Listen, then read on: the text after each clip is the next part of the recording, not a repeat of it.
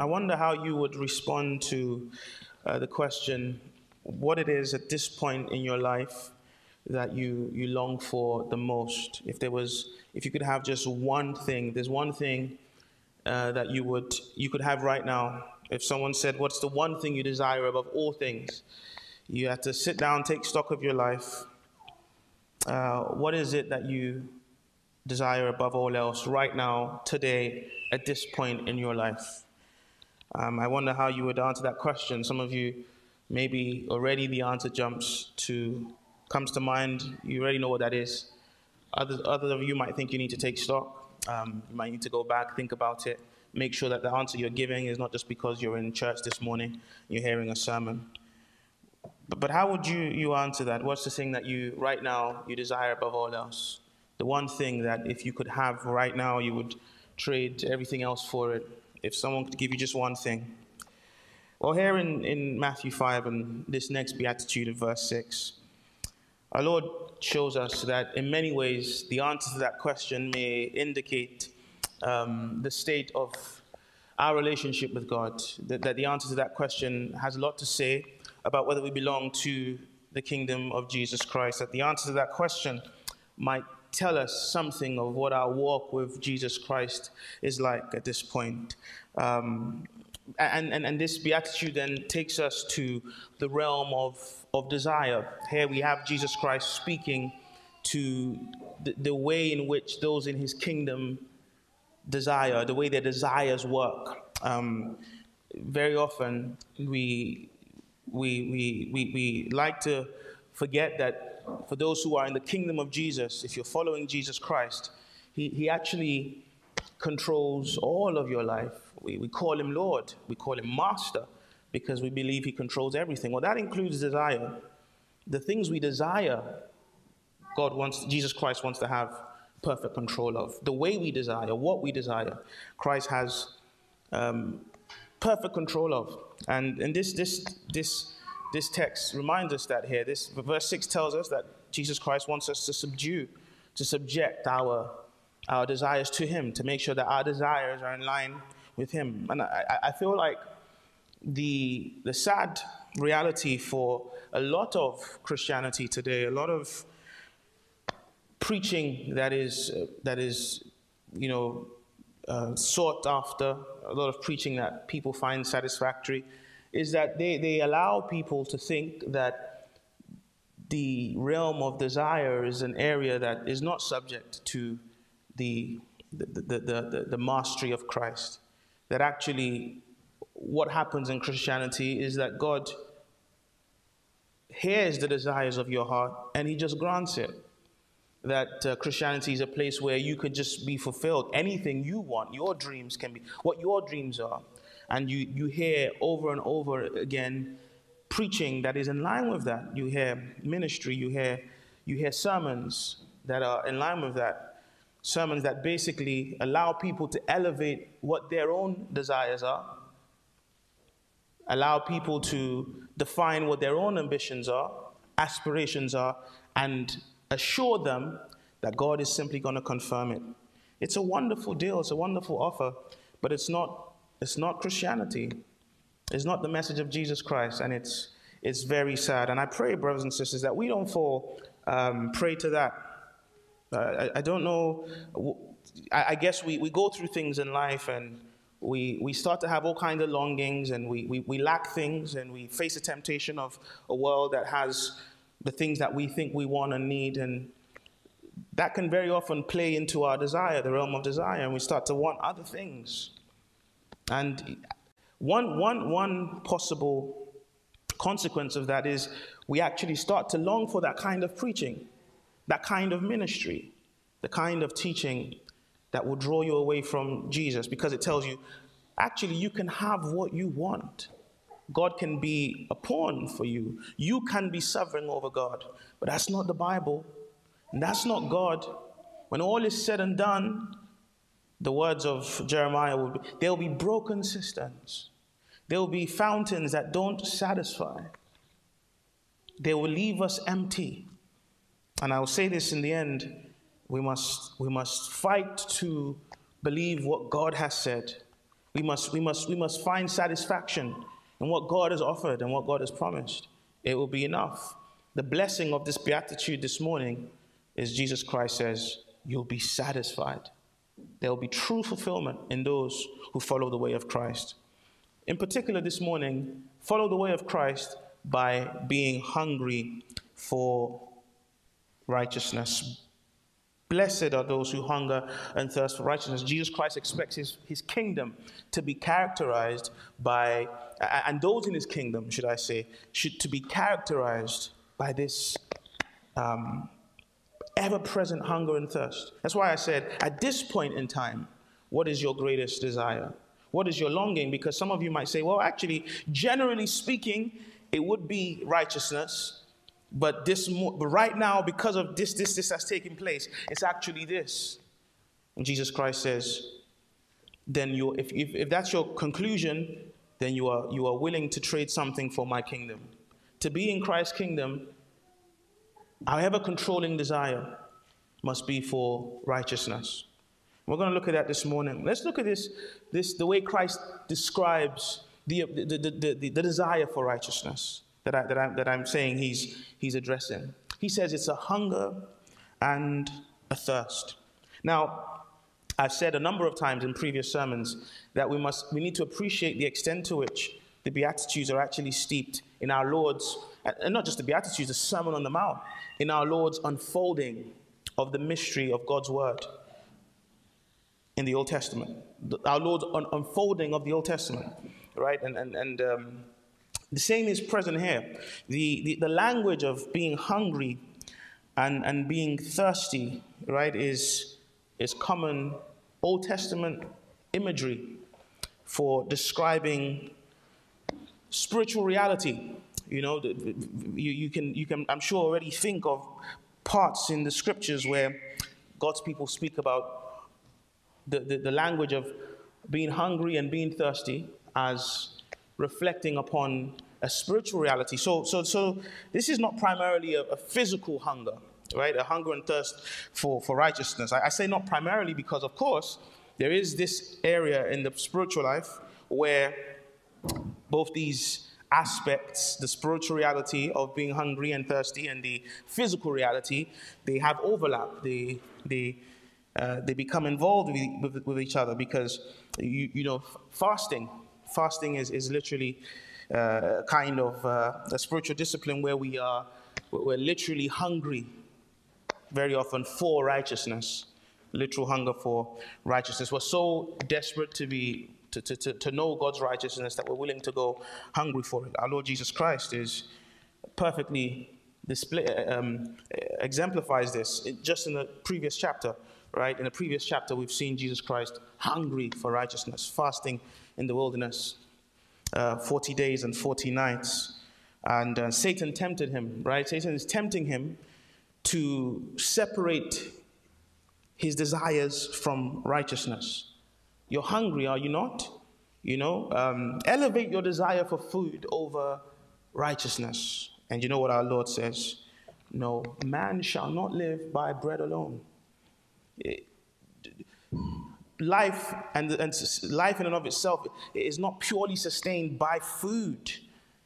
There's a greater desire, there's a greater need in life, a, need that is greater than even the need to be sustained, for physical life to be sustained by food. There's a greater need than that is the need for God, the need to trust God, the need to believe God's word. So he quotes the words of Moses to the people of Israel You don't live by bread alone. God was telling his people then, Don't judge me simply by the fact that I gave you bread from heaven. Uh, don't let that be, don't let that become your God, as though the satisfaction of physical hunger was enough. No. Trust the God who provided that. And trust him so much that even if he didn't provide bread tomorrow, you would realize that he is all you need. And so um, uh, our Lord Himself reminds us that, that, that, that, what we truly need to live in this life is, is, is righteousness, is God's will. And we, we can sometimes demonstrate that um, in, in, even in, in physical hunger, even though, as I say, this is referring to a spiritual reality. Another thing to say, though, about hunger and thirst and that imagery itself, and as I said, I think it's, it's pointing to a spirituality, so it's, it's almost a metaphor here. But even if we were to say, literally speaking, almost take it to, to, to, to use the imagery in a more literal way, another thing that this reminds us of is, and if you think of it as a, in sequence with the rest of the Beatitudes, is that again, Jesus Christ, and, and again, this is Jesus unfolding the scriptures. This is how the Bible speaks all along anyway. That Christ chooses images, he chooses um, descriptions that reflect just the lowliness of the kingdom. Christ's kingdom is not a place of boasting of, of arrogance, of being self sufficient. It's the place of the poor and the needy, the place of those who mourn, place of those who meek, of those who are meek, the place of those who are hungry and thirsty. The hungry and thirsty man is a, is a desperate man, he's a needy man. And um, if there's anything I remember uh, having taught through the Beatitudes, if there's one thing I'm going to remember, is, it's going to be that if we despise humility, it, that's one of the clearest evidences that we do not belong to Christ's kingdom. That one of the clear evidences that we are, we've truly been changed, that we truly belong to Jesus Christ, is the extent to which humility is displayed in our lives, is unfolding. Uh, we're growing in humility. I, I, you see that so clearly.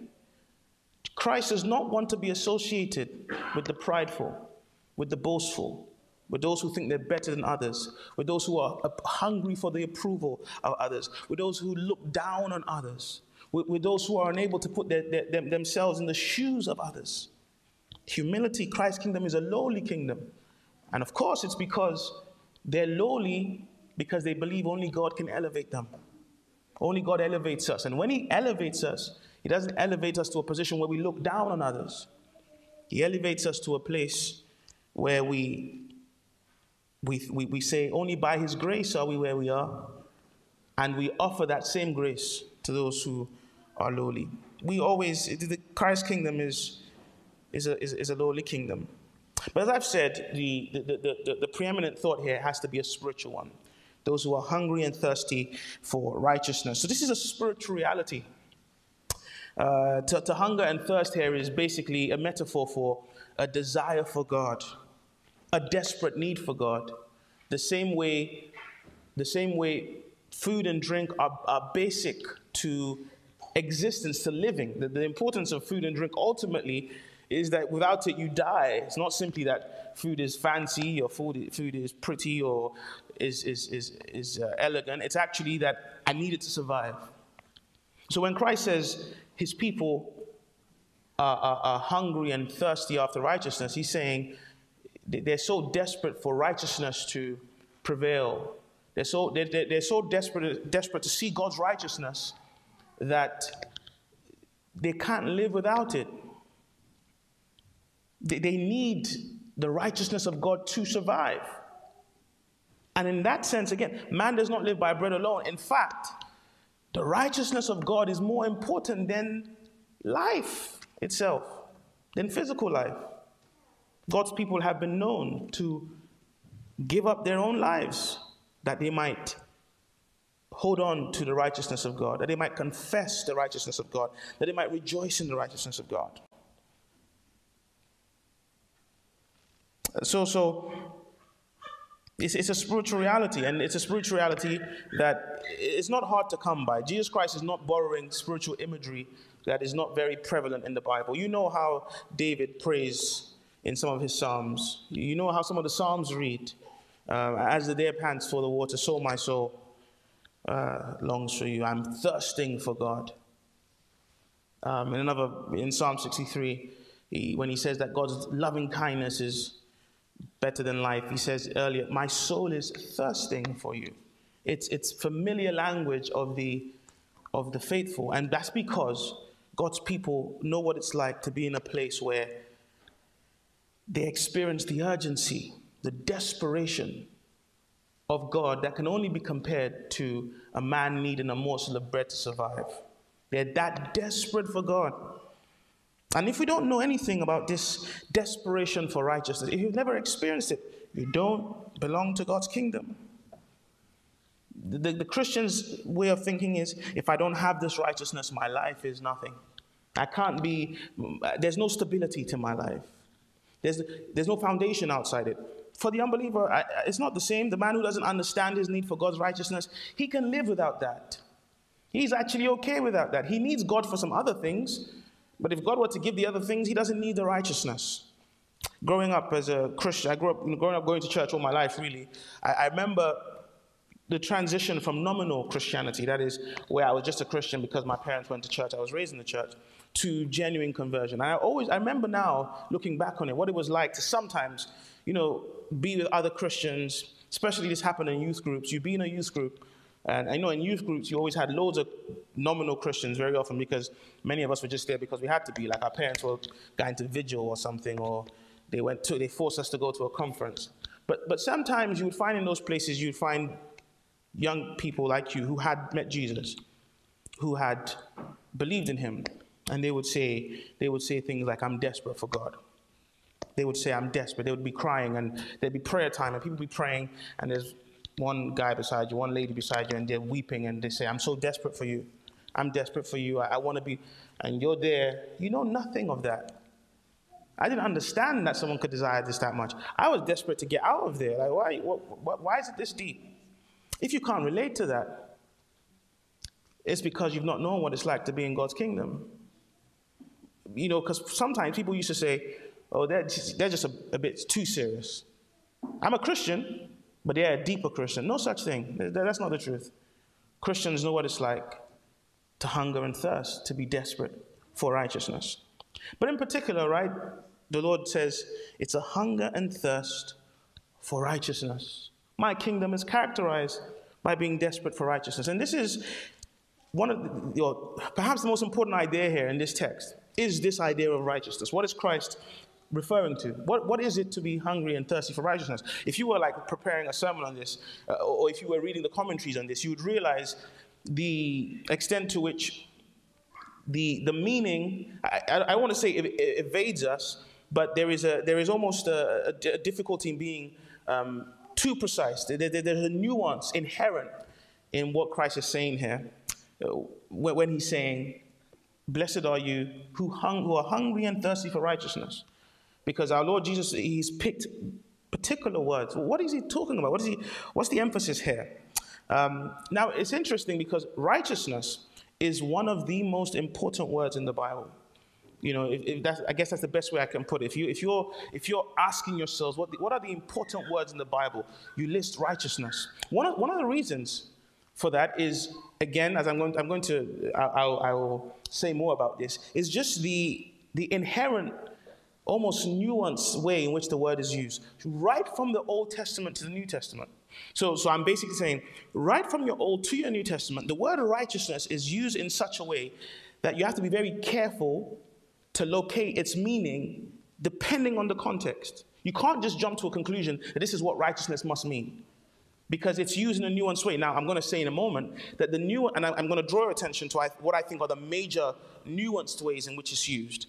And I'm going to say that there is such a there's such there is such an interaction between those meanings that you can't you ultimately can't forsake one or reject one um, one of those meanings. When you use one, in one sense, you're always implying the others. However, in particular parts of the Bible, there is an emphatic use. There is a particular sense in which God wants you to understand the word righteousness, right? So, but it is one of the most important words in the Bible. And, um, and that's one of the reasons it's the richness and the consistency. So that same that thing I've told you about the word having so many nuances and being used in particular ways, and yet having uh, there, being overlap between the meanings, it carries on from Old Testament to New Testament. That word righteousness, it, it, it has the same nuanced meaning in the Old and in the New Testament. So, so it, it's a word that stands out to us. Um, and yet, I, I might be wrong, but I, I get the sense that it's a word that is increasingly used all too infrequently in our circles. That you know, you, don't maybe you don't always maybe hear a lot about righteousness among Christians. Sorry, is, is what I mean. Um, And there might be there might be a number of reasons for it. One of the reasons might be just what, what I've just tried to explain to you the complexity of the word righteousness. Um, the fact that the word can, if you're not being careful, it can be evasive. If you're not careful to locate it in its particular context, and maybe, you know, um, Christian, one is maybe Christians just find it all too hard to explain it, and so they're steering clear of it. Another thing is maybe because if, if pastors are not careful in how they're explaining righteous, righteousness in a particular context, you know, you can have it can it can lead to confusion, and, and God's people can be exasperated. And actually, a failure to be to, to, to understand the nuances of the word righteousness is another reason why maybe it's being uh, it's led to another reason why we probably see less use of the term is that one of the things that righteousness very often is associated with now is, is prudishness. So maybe people don't really want to speak about being righteous because they think it gives off the sense of, okay, I'm trying to say that I'm better than you, a holier than thou sort of attitude. Righteous people, you know, maybe I'm prudish, I'm, I'm, I, I'm, I'm, I'm closed minded, I, I, I, think I'm, I'm perfect type thing. Um, Self righteousness, you know. Um, Self righteousness has given righteousness a bad rap, a bad name. So people, because they, they want to avoid appearing self righteous at all costs, they, they, they, they, they tend to want to avoid righteousness. But when we understand what righteousness really means, no, I mean, apart from the fact that God's people are, are, are proudly called righteous in the Bible, God's people are proudly called righteous. When we understand that, we will never say that because of its misuse, we're going to reject it. You know? And, but thirdly, another thing I think is potentially worldliness. Worldliness is one of the reasons why we don't like speaking about righteous, righteousness. There's nothing, nothing clearer than the fact that what the worldly person wants to do, what, what, what the world wants to do, is not be concerned with the righteousness of God. The one thing the world doesn't want is God's righteousness.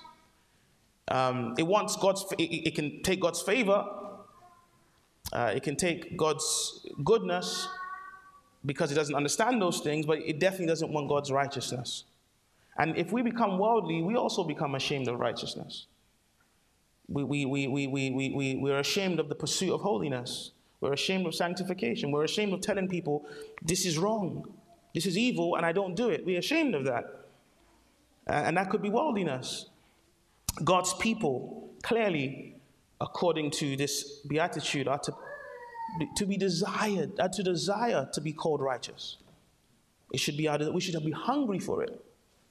We should be hungry to be called righteous. And if you're looking at me this morning and you can't, and you're a Christian, and for whatever reason you don't feel like you can call yourself righteous, perhaps it's a misunderstanding of things and you need clarity, or perhaps you need repentance. Perhaps you need confession and you know it. But nothing is more important as we, as we, as we live before God, nothing is more important than ensuring that I, I, I can call myself righteous. But let me say what I think that means, though righteousness. What it means for me to be able to call myself righteous. Now, as I, I, was, I was saying, there's, there's a nuanced way of, of, of, of, of thinking through the meaning of righteousness. And what I'm about to do now is not me trying to take the easy way out. I genuinely believe that when Christ says to us that we should hunger and thirst for righteousness, there is a combination of these major nuances of how the word is used in the Bible. I genuinely believe that that's what Christ means. That we should, we should pursue righteousness in, a, in this composite form where you take in all, all it means in the, in the Bible. And that all those things uh, Christians are required to be hungry for, to be desperate for.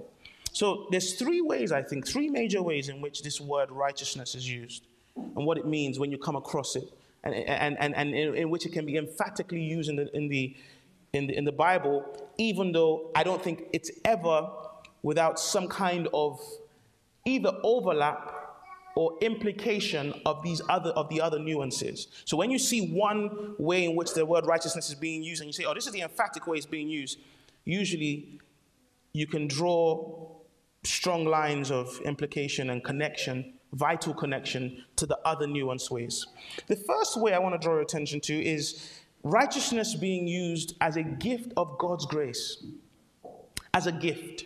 So imagine, blessed are those who hunger for the gift of righteousness. That's one way in which some Christian commentators have understood, or Christians have understood the verse. And they said, this is, this, this is the meaning. Some Christians say that's what it means. and they kind of ignore the others. Other Christians will say, no, that's not what it means. You know, that, that sometimes righteousness means that, but that's not what it means in this verse. I'm suggesting to you that actually it includes that in this verse. Right? And, and, and so it, it is true that very often when people think of righteousness, especially people who are not, if, if we're not, if we've not thought through it from the scriptures, the first thing that comes to mind is things that we do, our actions. It, it, it's, it's, it's, there's, a, there's a tendency to think of righteousness purely in terms of our efforts, our actions, but also quite clearly. The New Testament shows us, the Bible shows us, that there is a more fundamental way in which the Bible presents righteousness. Perhaps you might say, even more fundamental than our acts of righteousness is God's act of righteousness. And in particular, as it relates to us, is the gift of God's grace. So that, in one sense, for the Christian, he can never conceive of being righteous apart from thinking of it as a gift. This is where immediately those who don't understand the Christian faith show they expose their lack of knowledge. Is that when they, if you hear righteousness, and the first thing that comes to your mind is the efforts I make to live right, the efforts I make to do good things, to avoid bad decisions. You've not understood what Christians mean by righteousness. Maybe you might say, preeminently in the mind of the Christian, when he thinks of righteousness, is a gift. God gives me righteousness. Why? Because we believe that apart from God's grace, apart from a gift of righteousness, none of us can ever be righteous. The only way you can think that you can be righteous in your own efforts is if you think righteousness is defined by some human standard. The moment you believe that righteousness is defined by God's standard, immediately you are aware of the fact that you can't be righteous if God is a standard, if God is the measuring rod, if the perfection and the holiness of God. How can a man be right before God? Is the question of righteousness for Christians. And we answer that by saying there's nothing we can do. We can't work for it, we can't earn it. It has to be given to us freely. Nothing we do makes us righteous. Righteousness comes from God calling us righteous. And the way God can call us righteous is not because God acts unrighteously. If God looked at you and I as sinners, knowing that we're before compared to his standard none of us are righteous. If god then looked at us and called us righteous he would be being unrighteous. But that's not what happens. What happens is the great story of the gospel. What happens is is what the apostle paul develops for us and calls justification. That actually god gives us a righteousness. He gives us a God shaped, God sized righteousness. And because he gives us righteousness, a God sized righteousness, he has no choice but to call us righteous. He has to call us righteous because now we are we're clothed.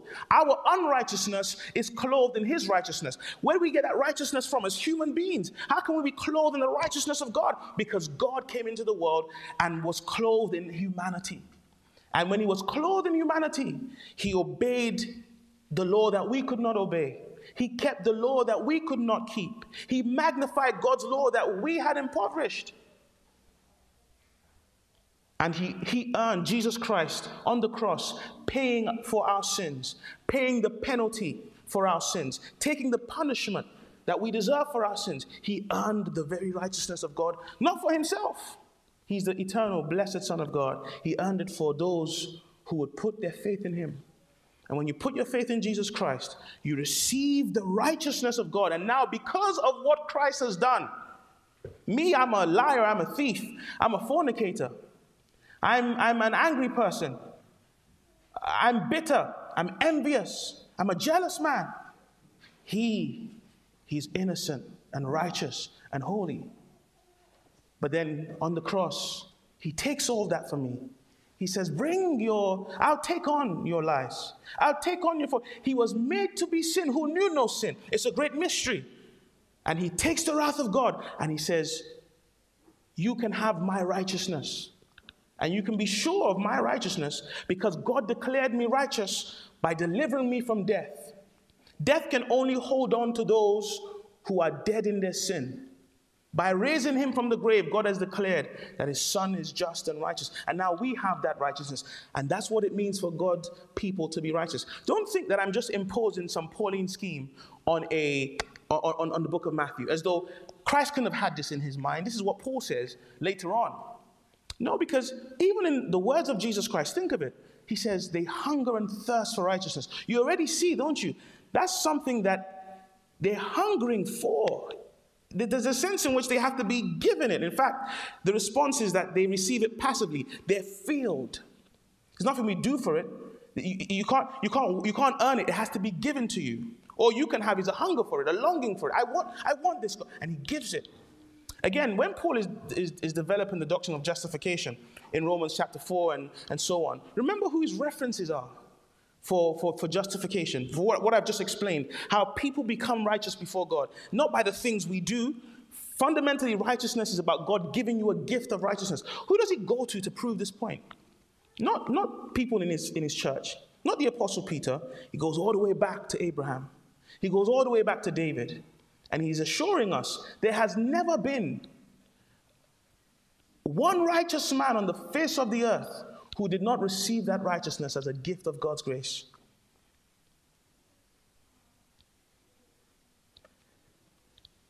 And, uh, and so we, we learn that fundamentally, at the heart of what it means to be righteous, is to receive the gift of God's righteousness. What would it mean for you to hunger and thirst for that? And sometimes Christians have said that one of the reasons why I don't think it's the gift of righteousness in this verse is because for you to hunger and, and, and thirst for it would, for, for, for God's righteousness would seem like God has never given it to you. So let me explain to you like this. If I'm saying that this righteousness is a gift, and it is, why would I hunger and why would we keep on hungering and, thir- and being thirsty for it if God has already given it to us? And in, in that sense, I agree with, I agree with believers that you're justified one time once God gives you his gift of righteousness, he doesn't take it back. And it rests on you forever. No, come what may, you, you have the gift of righteousness. I agree with that. But listen to the words. You remember uh, the words of the Apostle, uh, Apostle Paul. He says, I want to be found in him, not having a righteousness of my own that comes from the law, but that which comes through faith in Christ, the righteousness from God that depends on faith. What Paul is saying is that he made it his life commitment to ensure that no one made him forsake that gift. No one made him think that there was a that, that, there was a better gift than the gift of righteousness in Christ Jesus. You know that in the context I'm speaking of, Paul is referring to the fact that people were trying to include certain traditions in the life of the church and saying, okay, I know you guys believe that Christ died for your sins, but for you to be truly right with God, you have to be circumcised. You have to you have to keep the Sabbath. You have to do this and do that. And Paul, a, a proud Jew, he comes hard on against that and says, listen, I'm willing to reject whatever you think is meant to be an ethnic distinctive if it means that I will have Jesus Christ. I will never let anything get in the way of me saying that the only reason why I'm righteous is Jesus Christ. You, you know? It might be comparable to our, our church has a significant number of um, second generation uh, Africans, right? And um, African immigrants and so on. And imagine someone came to our church and, we, you know, the, the, rate at which we're having children as well is going to be third and fourth and fifth and so on. Now imagine someone comes to the church and says, I love your church, love the fact that you guys preach Jesus, but I've never heard your pastor command you guys to go back to Africa. I've never asked him to command you guys to go and, you know, to, to, to go and take your, your, your, your, your, the names from your, your original, your ancestors. I've never asked him, I've never seen him command that to you and tell you that you need that to have, to be fulfilled in life, to truly know who you are, to be right. I've never heard him say that. Now think about how commendable those ideas might be for people to go back and go back to their roots and, and, and think through their identity and so on. Commendable things. But Paul says, I will never add it on to what it means to be right before God. I would sooner reject ethnic distinctives than have anything get in the way of what it means to be right with God. Righteousness. We, we must cling to that. We must never let anything, nothing about us, nothing about what we've achieved or not achieved, never let that get in the way of what we understand to mean to be righteous before God. we are only righteous through the gift of God's grace in Jesus. But there's two other ways in which righteousness is also used, and I think they're also present in the text. If righteousness is used as a gift of God's grace, it's also used as a demand of God's will. Righteousness is used in the Bible to, to speak about what God's will demands of us. So it's used to speak, the righteous person is someone who has received the free gift of God's grace, but the righteous person is also someone whose life is in conformity to God's will. His life is patterned after God's desire. And I think that's also present in, the, in, in, in, this, in, this, in this text. And the relationship might be like this that it is impossible for someone to claim that they have truly known this free gift of God's grace if it doesn't then result, lead to a life of the pursuit of God's righteousness. That is to say, the person who has received this free gift is so blown away by the love of God who gave them gave him this free gift of righteousness that they spend the rest of their lives wanting to be like the God who saved them, wanting to live for him. It's impossible to make a disconnection there. So if the first form of righteousness takes us to what theologians will call justification, this one takes us to what theologians will call sanctification. And this is the way, this is one of the ways in which I think Christians are increasingly not wanting to identify themselves.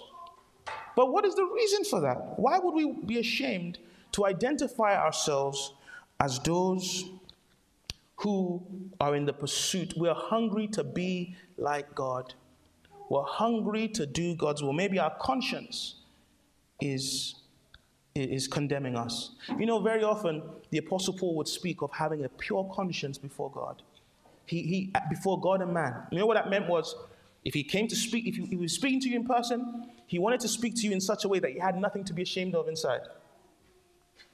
But when he was at home and no one was seeing him, he also wanted to live in such a way he would have nothing to be ashamed of. He was fighting for that. Why? When he had received the free gift, free gift of God and righteousness, because he knew that the evidence and the fruit of that righteousness, that free gift of God's righteousness, is the pursuit of righteousness.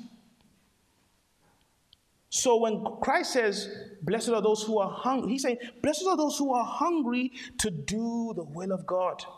They're hungry to obey the law of God. Remember that Jesus Christ said that only those, the only ones who enter his kingdom are those who do the will of his Father in heaven.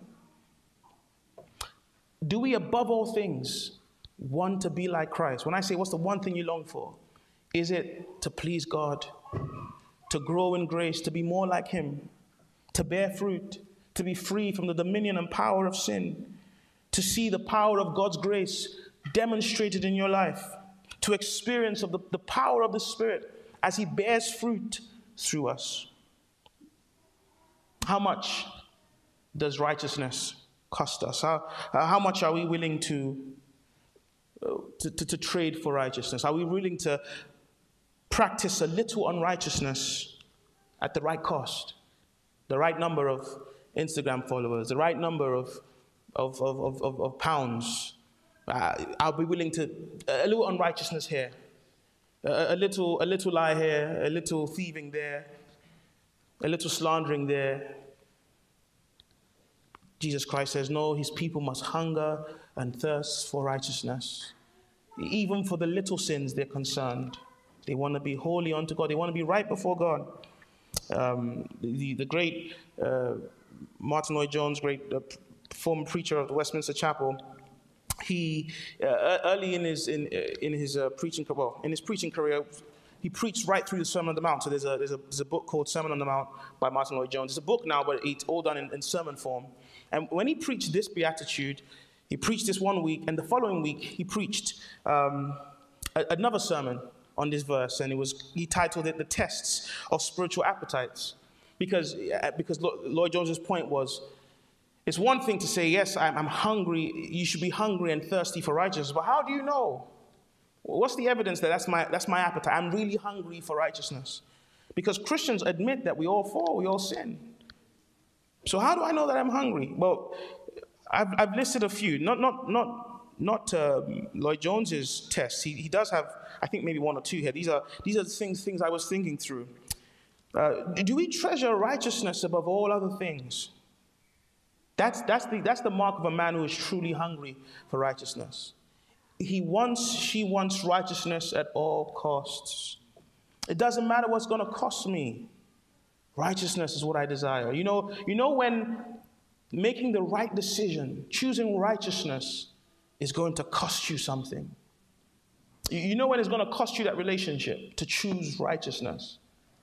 Uh, if, I, if I choose righteousness, I'm going to lose this, this deep relationship I had, but I'm going to choose righteousness. You know when it's going to cost you a few pounds to, do, to choose righteousness? You know when it's going to cost you comfort? If I choose righteousness, I'm going to have to be in this situation that will be hard on me.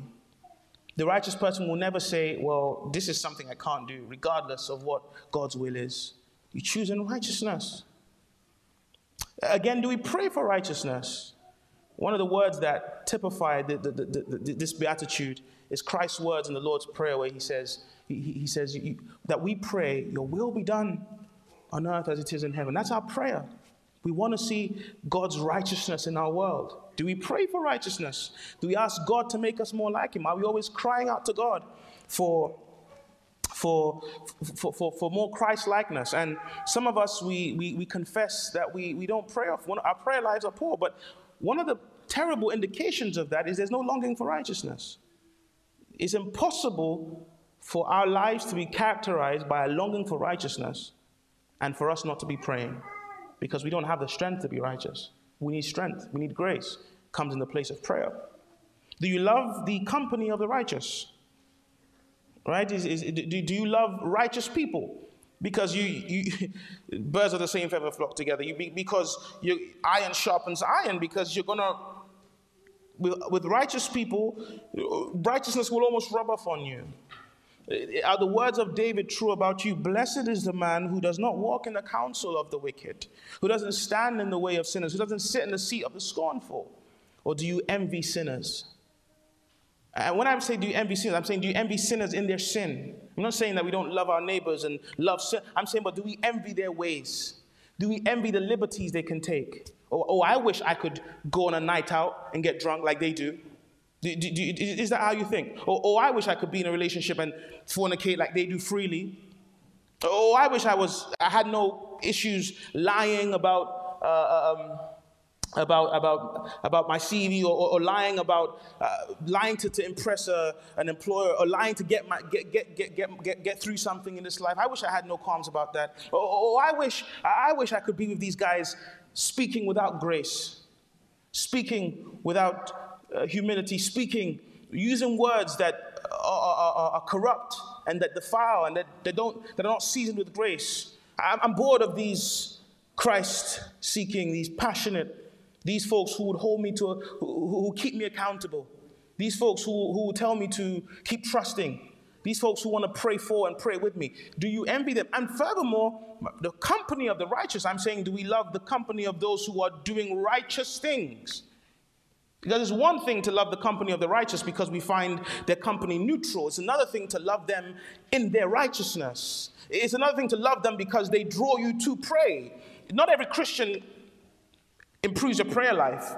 Uh, not every company of Christian makes you think through the word more. Not every, not every Christian group, not everyone who calls himself a Christian is going to see you as their friend in your sin and challenge you and tell you this is not the will of God. But do you love God's people? Do you love the company of the righteous? Let the righteous man, let him do injury to me. Let him cut my conscience. Let him speak truth to me. There'll be a healing balm. Do we love the company of the righteous? When we're hungry to be like God, when we're hungry for righteousness, we're going to find ourselves in the congregation of the righteous. Do we study the ways of righteousness? Reads this 190 Psalm. And you find a man who's praying to God to open his eyes so he might become behold wondrous things from God's law because he knows that the only way he can keep his heart pure is by living in accordance with the will of that of, of that law that he has to see so clearly. Do we study the ways of God for righteousness? The, the, the, sad thing about a failure to meditate on God's word, the sad thing of the careless approach, the negligent approach we take to hearing God's word, Jesus Christ says, Be careful how you hear. The sad thing about that is it shows that there is no desire for righteousness. But when there's a passion for righteousness, I want to think through the deep things of God.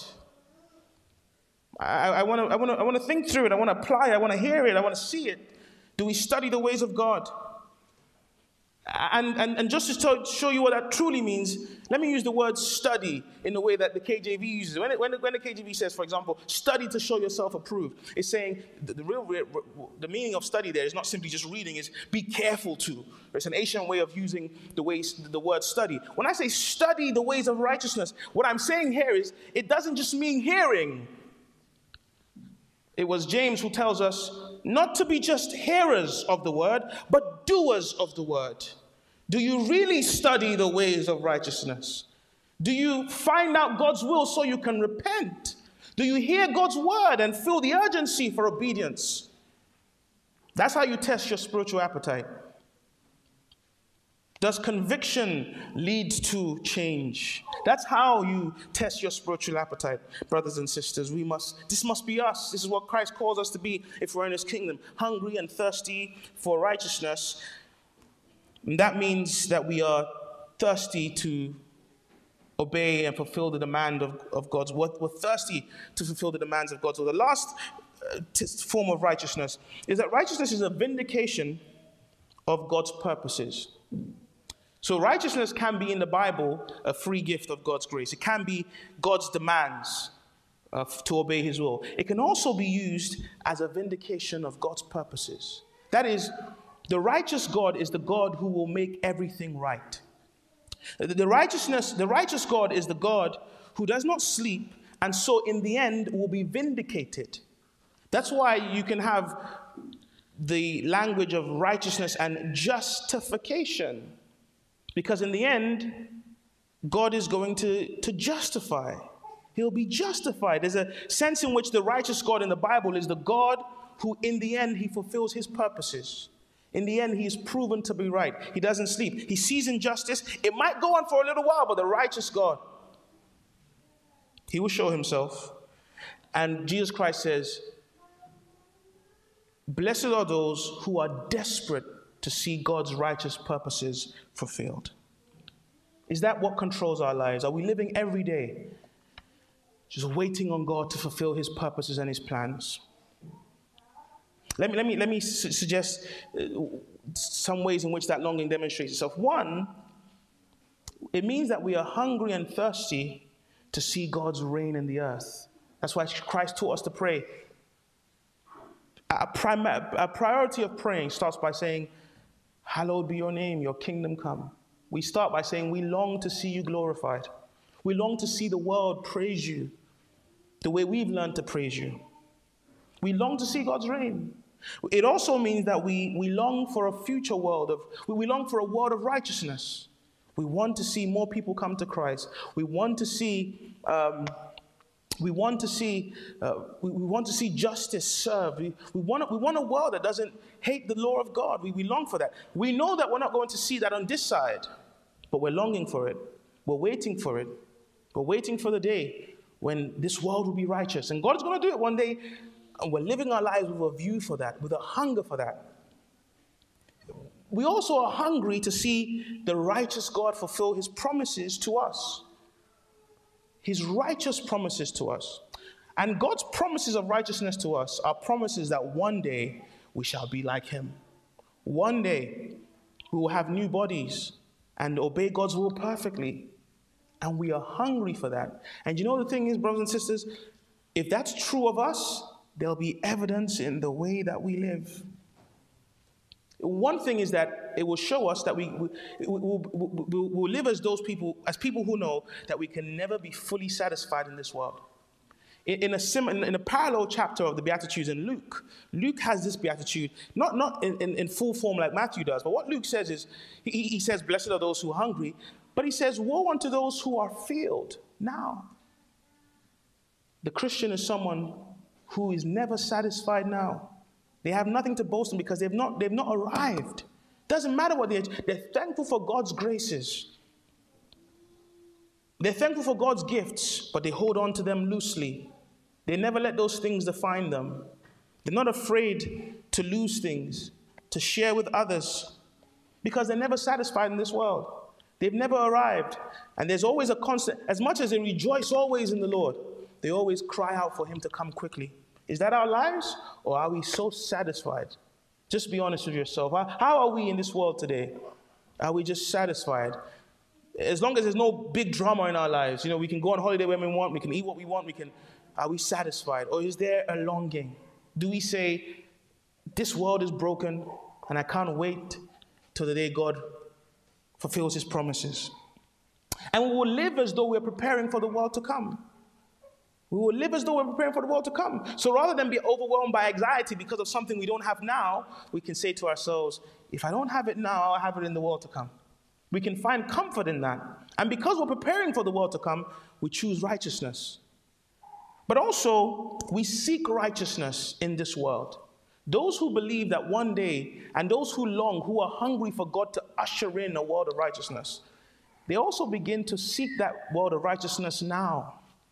Christians should be folk, folk, we should be passionate to treat those who are in a, in a lesser state than us, to treat them with respect. We should be passionate to defend the defenseless. We should be passionate to make sure that we do not contribute to oppression. We should be passionate to make sure that we alleviate injustices where we can. That where, where, where folks, where the world goes around treating others as though they are lesser than themselves, where the world is prone to be arrogant and ignore the lowly, we are willing to bring ourselves low. We, we want to see righteousness. Righteousness is what we long for. We can't wait for, to see God's glory demonstrated in full righteousness.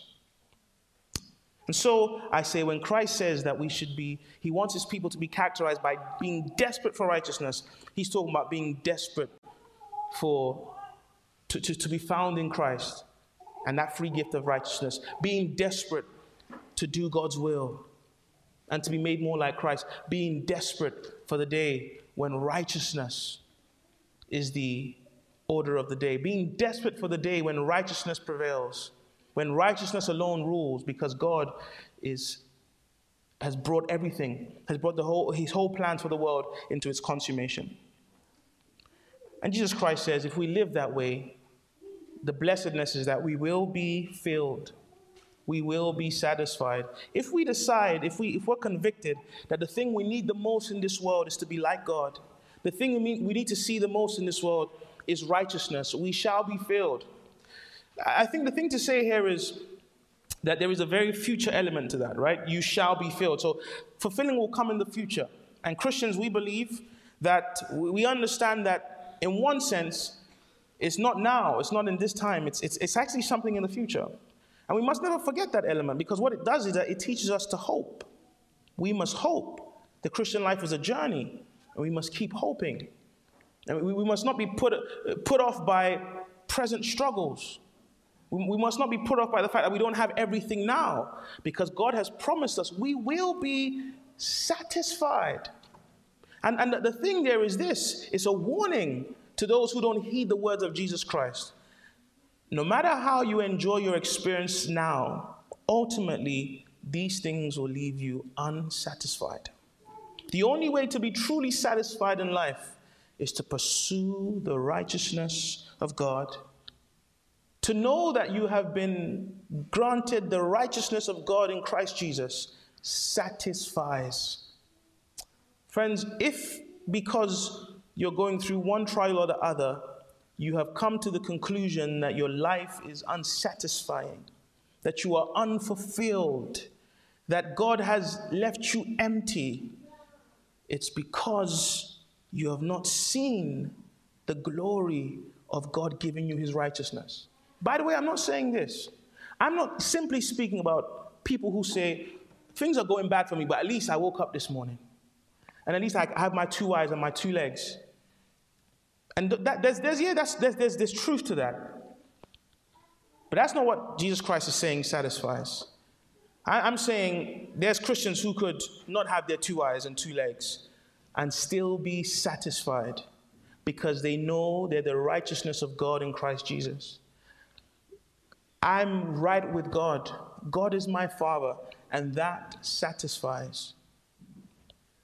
And Jesus Christ says, if we are hungry, if we're hungry for righteousness, one day we will be filled. And so keep on being righteous, keep on hoping. Don't, don't, don't, don't forsake the pursuit of righteousness, because only those who pursue righteousness will ultimately be filled. And it's true that that's a future element, but there's a present element to it. Those who who, who, who are desperate for the, for the free gift of, of God's grace in Jesus Christ, they actually receive the witness of the Holy Spirit who tells them they're God's children. As we often sing, when Satan tempts us to despair and tells us of the guilt within, upward we look and see him there and made an, who made an end of all our sin. It is true that one day we will see Christ perfectly and be fully satisfied in him then. But even now, we experience peace peace, perfect peace in this world of sin because Christ is interceding for us. Even now, when you and I see, we see our sin so clearly, we still have a place that there, there, is a, there is a cleft in the rock. There is somewhere we can go and hide when the, the, the, the, weight, the storms of my own sinfulness is falling upon me and I can't bear its weight, I can hide under the covering of Christ's blood, my intercessor, even now. Those who are hungry for righteousness will be filled. Those of us who are hungry to do God's will, even now there will be something of a satisfaction as we see that He's changing me from glory to glory. Blessed are those who are hungry for righteousness, hungry to be more humble, hungry to show more self control, hungry to, to be more caring, hungry to be, to, be, to be more kind, hungry to be more like Christ in any way. Blessed are those who are hungry for that, who don't settle with their own sinfulness and say, oh, that's just how I am. They, they, they, they're hungry for it. Christ says, You're blessed. God will fill you, God will change you. You'll see his work in you. Friends, the Christian person who hasn't experienced a change of the Spirit is a Christian person who might be evidencing that they haven't been hungry. They haven't been thirsty for it. If you are hungry for righteousness, Jesus Christ can reverse what you think are centuries of generational patterns of behavior. My dad and my dad's dad and my dad's dad, they were like that. So that's what. But if you're hungry for righteousness, God's Spirit changes His people. He bears fruit. He makes us more like Him. Hungry, uh, blessed are those who are hungry for righteousness. God will fill you. He will strengthen you. He'll make you more like Christ. You will look back and you say, I've become more like Jesus. I, I really handled that situation that way by God's grace. I really responded that way to that tension. By God's grace, I really processed the situation like this. God's grace, we're filled. And for those of us who are longing to see the vindication of righteousness, yes, it's true that that awaits a further day, but even in this present world, we're going to see righteousness exalted. We see it exalted in the company of God's people. When, the, when God's people treat themselves with fairness, when we see God's people treat themselves with, with kindness, when we see Christian communities where God's people band together and they labor to do works of righteousness. Those are reminders that God will fulfill. He will fill our desire for righteousness. When we look into the world and all we see is sin and we see the, the, the, the, the violation of God's law, let's not forget that God always has his people. Even in this world, you can still go to uh, Christian weddings where riotousness, and drunkenness and lack of self control is not the order of the day. Even in this day, you can still go to Christian relationships where sexual immorality is not the order of the day. Even in this day, you can still go to Christian employers and employees where bullying and oppressing is not the order of the day. You can go to Christian communities where there's different ethnicities and yet hatred is not the order of the day. And it's a reminder God fills those who are longing for righteousness. Let me close by saying this. I want you to see, Christian, how Jesus Christ must love this beatitude. The Bible often refers to him as the righteous one. He died to make you and I the righteousness of God in, in Him. Your, your, your Savior wants you to be desperate above all things for righteousness.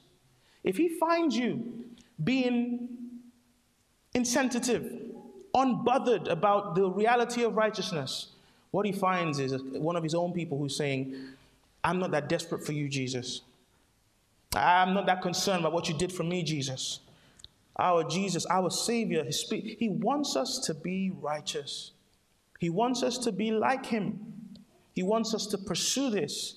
This must be our desire. This must be our hunger. Now, it's true that I can make the blanket statement that the man who doesn't hunger for righteousness, the woman who doesn't, who doesn't thirst for righteousness, doesn't belong to the kingdom of Christ. However, what is also true is that very often, even God's people, our appetite can wane, right? Uh, we, we, we, we, we're, not, we're not really that hungry. And maybe there's some of you this morning, my brothers and sisters, you hear the sermon and you say, Why? Well, I, am not hungry. I've not been hungry for rights. I've been hungry for success. I've been hungry for ambition. I've, I've been hungry for, you know, a, a sense of, of guide, of, of, direction. I've been hungry for, the, for my children and uh, what I'm, how I'm going to raise my kids. I've been, I've been hungry uh, for, for a sense of identity. I've not been hungry for righteousness. I've not been desperate for righteousness. I've not sought righteousness above all things. And we need to repent. It's a dangerous path to walk. Well, all of us must feel this. All of us, all of us must hear the words of Christ and say, Oh, I, I need to remember that nothing is as important to me, nothing is as crucial for me as, as, as, as being righteous. Christ wants us to be hungry. Let's go back to our Savior. Let's repent. Let's look in His face and, and see the one who our heart loves and follow his pattern. He remember he was he, he was known to do the will of his father. To do the will of his father was his was his his food and drink. Is what sat, and it must be it must be what satisfies us. Uh, but last, lastly, let me also say that if you have known nothing of this hunger for righteousness, you don't know what it is to be passionate about being like God. You, you've never thought of this. You, you don't live your life like the most important for me thing for me to do right now is to be right with God. It has to be because you haven't understood what it means that you are not hungry for righteousness. It has to be you, you've not understood what it means to be hungry for righteousness. Uh, and I, and I want to say to you this morning if you could only see that Jesus Christ, the Son of God, the righteous one, had to come into this world and take on our own unrighteousness so that we could be righteous, you will see just how important it is to be righteous. You know, uh, someone was saying to me earlier this week that um, in, in black churches in America, they have a tradition during Easter of, of preaching through the seven words of Christ. And it's a tradition where seven different preachers come and they preach, each, each preaches a, a short sermon on each word, each of the seven words of Christ. And one of those words, of course, is I thirst. If only you could see that Jesus Christ was on the cross proclaiming those words because he knew, he knew that righteousness was worth thirsting after. Jesus Christ said, I, am thirsty. He, he had to go through the pain of that because he wanted you and I to learn that we need to be thirsty for righteousness. He, he, he, he became thirsty so that he could satisfy the need that you have to be right with God. Nothing is as important for you this morning as being righteous, as being right with God. If you are not right with God, no matter what is going right for you, everything is really wrong. It doesn't matter what you think is going right for you. At the most fundamental area of your life, you are wrong. And I'm saying to you this morning the only person who can fix that is Jesus. The only person who can make you right with God is Jesus. And it's a free gift, it's a gift of righteousness. Don't delay, don't reject it, because to reject that gift is to choose destruction. It doesn't matter how right things might look you're heading down a wrong, destructive path. Come to Jesus. Receive the free gift of right, a free gift of being right with God. Amen.